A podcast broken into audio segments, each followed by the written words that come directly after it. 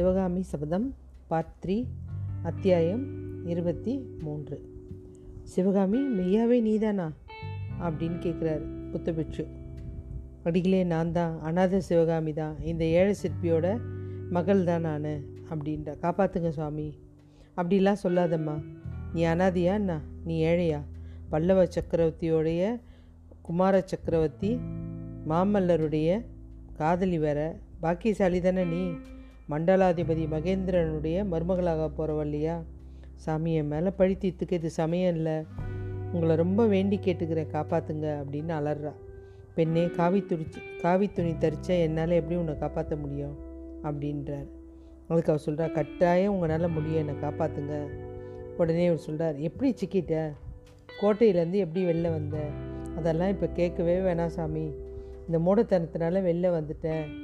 என் அருமை எல்லாம் வந்து எனக்கு தெரியல. எங்கள் அப்பாவுக்கு நானே யமனாயிட்டேன் நான் எக்கேடாவது கெட்டு போகிறேன் எங்கள் அப்பாவை காப்பாற்றுங்க உங்கள் தந்தை எங்கம்மா? அப்படின்னு கேட்குறாரு அவருக்கு ஏதாவது ஆபத்தா? ஐயோ அதை ஏன் கேட்குறீங்க அப்பா எங்கேன்னு இவங்களை கேளுங்க. கொஞ்சம் முன்னாடி ஏதோ பயங்கரமான வார்த்தைலாம் சொன்னாங்க. அதான் என் காதில் விழுந்தது. அதோ அந்த குதிரை மேலே இருக்காரு. அவர்கிட்ட கேளுங்க அப்படின்ற உடனே சிவகாமி இப்படி சொல்லிட்டு இருக்கும்போதே கொஞ்சம் முன்னாடி குதிரை மேலே இருக்கிற அவரை பார்க்குறான் நாகானந்தி தளபதி சசாங்கன். குதிரை மேலே நிற்கிறாரு முத்தம் சரணம் கச்சாமி அப்படின்ற நாகானந்தியை பார்த்து பரிகாசமாக வாதாபி சக்கரவர்த்தி கிட்ட நாகானந்தி பிட்சுக்கு இருக்கிற செல்வாக்கை பற்றி பொறாமை அவருக்கு. தளபதி சசாங்கன் அதுலேயும் ஒருத்தர் பொறாமப்படுறதில்ல. புத்தம் சரணம் கச்சாமி அப்படின்னு கோவமாக நாகானந்தி திரும்பி பார்க்குறாரு. ஆ நாகானந்தி பிட்சு திடீர் நீங்கள் எப்படி முளைச்சிங்க? நாகம் இவ்வளோ நாளாக எந்த வலையில் பூந்துட்டு இருந்தது? வெளியில் தலை காட்டவே இல்லையே அப்படின்னு இந்த சசாங்கன் கேட்குறாரு கேட்கவர் ந மாதிரி ஒரு சீறு சீர்றாரு. அவ்வளோதான் எங்கேருந்தோ பாம்பு நிறைய வந்து அந்த கூட்டத்தில் வந்து விழுது. அதை கேட்டமே அதை அந்த சத்தம் கேட்ட உடனே பாம்பு பாம்புன்னு கத்தின உடனே கூட்டம்லாம் செதஞ்சு ஓடுது. இந்த தளபதியோட குதிரை மேலேயும் ஒரு பாம்பு வந்து விழுந்து ஓடுது. தளபதி ஜாக்கிரதை சாதாரணமாக நாகப்பாம்பு கடிக்காது. ஆனால் கடிக்க வச்சா அதோட விஷம் பொல்லாதது. ஞாபகம் வச்சுக்கோ அப்படின்றார். சசாங்கன் வந்து பல்ல கடிச்சு சொல்கிறாரு பிட்சுவே ரொம்ப உண்மையை சொன்னீங்க. இப்படி எனக்கு நல்ல விஷயம்லாம் சொல்கிறதுக்கு ஒரு ஆள் வேணும். எனக்கு வேலை நிறைய இருக்குது. உங்ககிட்ட பேசிகிட்டு இருக்கு இப்போ நேரம் இல்லை மன்னிக்கணும். இந்த பெண்ணை பிடிச்சு கட்டுங்க அப்படின்னு கூட இருக்க வீரர்கிட்ட சொல்கிறாங்க அதை கேட்டால் வீரருங்க சிவகாமிகிட்ட வராங்க. தளபதி தென்னாட்டில் புகழ்பெற்ற நல நடனக்கலை ஒரு ராணியை சிறப்பிடிச்சிருக்கீங்க. உங்களுடைய அதிர்ஷ்டம்தான். இந்த விசேஷ சம்பளத்துக்கு சக்கரவர்த்தி கிட்ட கூடிய சிரி சீக்கிரத்தில் இதை பற்றி சொல்கிறேன் அப்படின்றார். உடனே ஓ அப்படின்னா பிட்சு வாதாபிக்கு தான் பயணமோ? அப்படின்னு கேட்குறாரு ஆமாம் சசாங்கரே. ஆனால் சக்கரவர்த்தி கிட்ட இந்த விசேஷ செய்தியை சொல்கிறதுக்கு வாதாபி வரைக்கும் நான் போக வேண்டியதில்லை. கொஞ்சம் முன்னாடி இந்த காட்டில் தான் நான் பார்த்தேன். போய் போய் வாதாபி சக்கரவர்த்தி இன்னத்துக்கு வட வடப்பெண்ணை நதியெல்லாம் அடைஞ்சிட்ருப்பாரு. பொய்யும் மெய்யும் விரைவில் தெரிஞ்சிடும் தளபதி. ஆனால் ஒரு விஷயம் ஞாபகம் வச்சுக்கோ. புலி தனக்கு இறையாக நினச்சிக்க இருந்த ஒரு மானை பூனை கண்ணு வச்சதுன்னா விபரீத விளையும் ஞாபகம் இருக்கட்டும் அப்படின்னு நாகாநந்தி கம்பீரமாக சொல்லிட்டு தளபதி சசாங்கன் வாயிலேருந்து சைலண்ட்டாக உரும்பல் ஒலி தான் வருது. நாகாநந்தி சிவகாமியை பார்த்து பெண்ணே நான் சொல்கிறத கவனமாக கேளு. அதுபடி நடந்துக்கோ. உனக்கு ஒரு அபாயமாக வராது. தடை சொல்லாமல் போ. நீ ஒரு நடனக்கலை பயின்றுவ. உன்னுடைய காலுக்கு கண்டிப்பாக பலம் இருக்கும். அதனால் உன் காலுக்கு நடக்கிறதுக்கு நீ அஞ்ச மாட்ட. அதனால் இவங்க கூட நீ நடந்து போ. எந்த வித தரங்களும் இல்லாமல் போ. அப்படின்னா சாமி என்னை பற்றி எனக்கு கவலை இல்லை. இந்த பாவிங்கனால அப்பா என்ன ஆனாருன்னு தான் பயமாக இருக்குது ஐயோ அவரை காப்பாற்றுங்களேன் அப்படின்னு கத்துறா. நாகாநந்தி சொல்கிறார் தளபதி இவருடைய தந்தை எங்கே? ஒரே சிரிக்கிறான் அவன். சிரிச்சிட்டு உங்களுக்கு தெரியணுமா? சொல்கிறேன் கேளுங்க. பல்லவ நாட்டில் இருக்க சிற்பியெல்லாம் ஒரு கையும் ஒரு காலம் எடுக்க சொன்னாங்க. இவங்க அப்பா தான் பெரிய மகா சிற்பியாச்சே. அதுக்காக ரெண்டு காலையும் ரெண்டு கையும் எடுக்க சொல்லியிருக்கேன் இப்போ தான் அந்த மலை மேலே எடுத்துன்னு போயிருக்காங்க. மலை மேலே எதுக்கு? அப்படின்றாரு. மலை மேலே இருந்தால் தானே காஞ்சியில் இருக்க மொத்த நகரமும் அந்த சிற்பியை பார்க்கும். கையும் காலம் வெட்டிட்டு உருட்டி விட சொல்லியிருக்கேன். காஞ்சி கோட்டையிலேருந்து பார்த்தா கூட இவருடைய தந்தை தெரிவார். சசாங்கன் சொல்லிகிட்டு இருக்கும்போதே அவனுடைய முகத்தை உற்று பார்த்துக்கிட்டு இருந்த சிவகாமி அதுக்கு மேலே பேசலை. அடிகளே அடிகளே அப்படின்னு கெஞ்சிட்டே இருக்கா. அப்போ நாகாநந்தி சொல்கிறார் பெண்ணே என் வார்த்தையில் நம்பிக்கை இருக்கா இல்லையா? உன் தந்தையை நான் காப்பாற்றுறேன் மன நிம்மதியோடு உன் கூட போயிட்டு வா அப்படின்றா.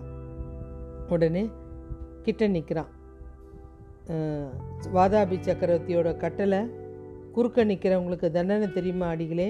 அப்படின்னு சசாங்கன் கேட்குறான் அது உங்களுக்கு ஞாபகம் இருக்கட்டும் அப்படின்னு சொல்லிட்டு சிவகாமியை பார்த்து பெண்ணே பிட்சு உனக்கு நல்ல புத்திமதி சொல்லியிருக்காரு.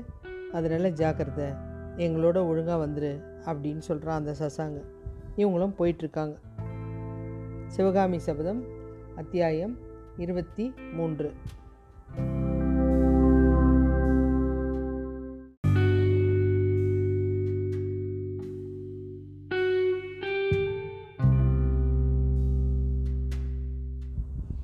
சிவகாமி சபதம் பார்ட் த்ரீ அத்தியாயம் இருபத்தி நாலு ஆயனருடைய உள்ளத்தில் பயங்கர யோசனை.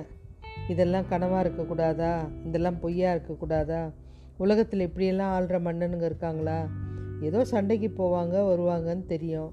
அப்போ கூட அவங்களுக்குள்ள ஒரு கொள்கை இருக்கும். இஸ்திரிகளை குழந்தைங்களை கை வைக்கக்கூடாது வயோதிகர்களை கை வைக்கக்கூடாது பசுக்களையும் கலைஞர்களையும் இம்சிக்கக்கூடாது. அந்த நாட்டு கலை பொக்கிஷன்லாம் எதுவும் பண்ணக்கூடாது. அப்படின்னு சில கட்டளைங்க போட்டு தான் சண்டைக்கு அனுப்புவாங்க. இப்படி கருணை இல்லாமல் பொல்லாத மூர்க்கனாக இருக்கான இந்த அரசன். இவனை நம்பி அந்த நாட்டு மக்கள் எல்லாம் இருக்காங்களே. இவன்லாம் எப்படி ராஜ்யத்தில் ஏறி சிம்மாசனத்தில் ஆள்றான்? ஒன்றுமே புரியலையே அப்படின்னு யோசிச்சுட்டே வராரு. இவங்க வந்து இப்போ நம்ம போகிறது கூட பொய்யா இருக்குமோ? அப்படின்னு யோசிக்கிறாரு.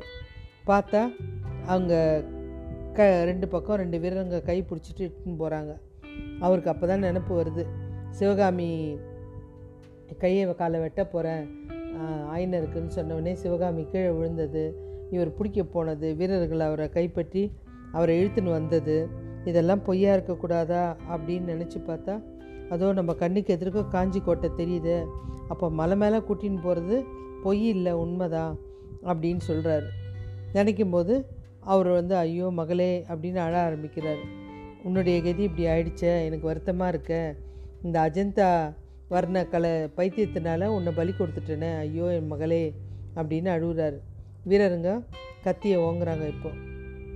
ஆயினரை வந்து பாறை மேலே தள்ளிட்டு கத்தியை ஓங்கும்போது நிறுத்துங்க அப்படின்னு ஒரு அதிகார குரல் கேட்குது ஆ இது என்ன புலிகேசி சக்கரவர்த்தி? இவரா? இங்கே எப்படி வந்தார்? அப்படின்னு பார்க்குறாங்க சக்கரவர்த்தியை பார்த்த வேப்பில் ஆயினர் பிடியிலேருந்து கையை எடுத்துட்டாங்க வீரருங்க. அந்த கையை எடுத்த உடனே அவர் அந்த பெரிய மலையிலேருந்து கீழே அப்படியே கால் நழுவி கீழே அப்படியே போயிட்டே இருக்கார். மலை சரிவில் ஆயினர் உருண்டு உருண்டு போயிட்டு கொஞ்ச நேரத்தில் அவருடைய உணர்வே இழந்துடுறாரு. ஆயினருக்கு சுய உணர்வு வரும்போது ஏதோ பெரிய கலவரம் நடக்கிற மாதிரி ஒரே சத்தம் பல மனிதருடைய கூச்சல் கற்கள் மோதும் சத்தம். நிறுத்துங்கன்னு ஒரு அதே அதிகார தொண்டை கேட்குது ஆயினர் கண்ணை திறந்து பார்க்குறாரு ஆர்னிய அந்த வீட்டில் வந்து தன்னுடைய பழைய சிற்பங்கள்லாம் இருக்குது இல்லையா?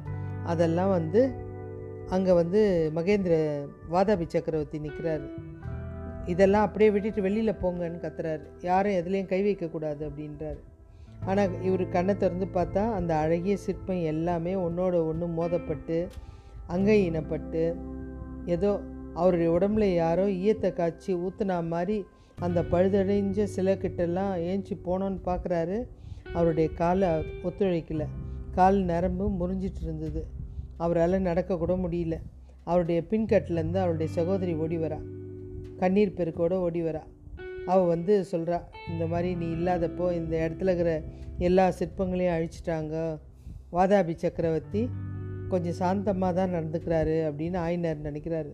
பிரபு உங்களுடைய வீரர்களுடைய இந்த அட்டுழியெல்லாம் பண்ணலாமா? பார்த்தீங்களா அப்படின்னு கதறாரு அத்தியாயம் இருபத்தி நான்கு முடிந்தது.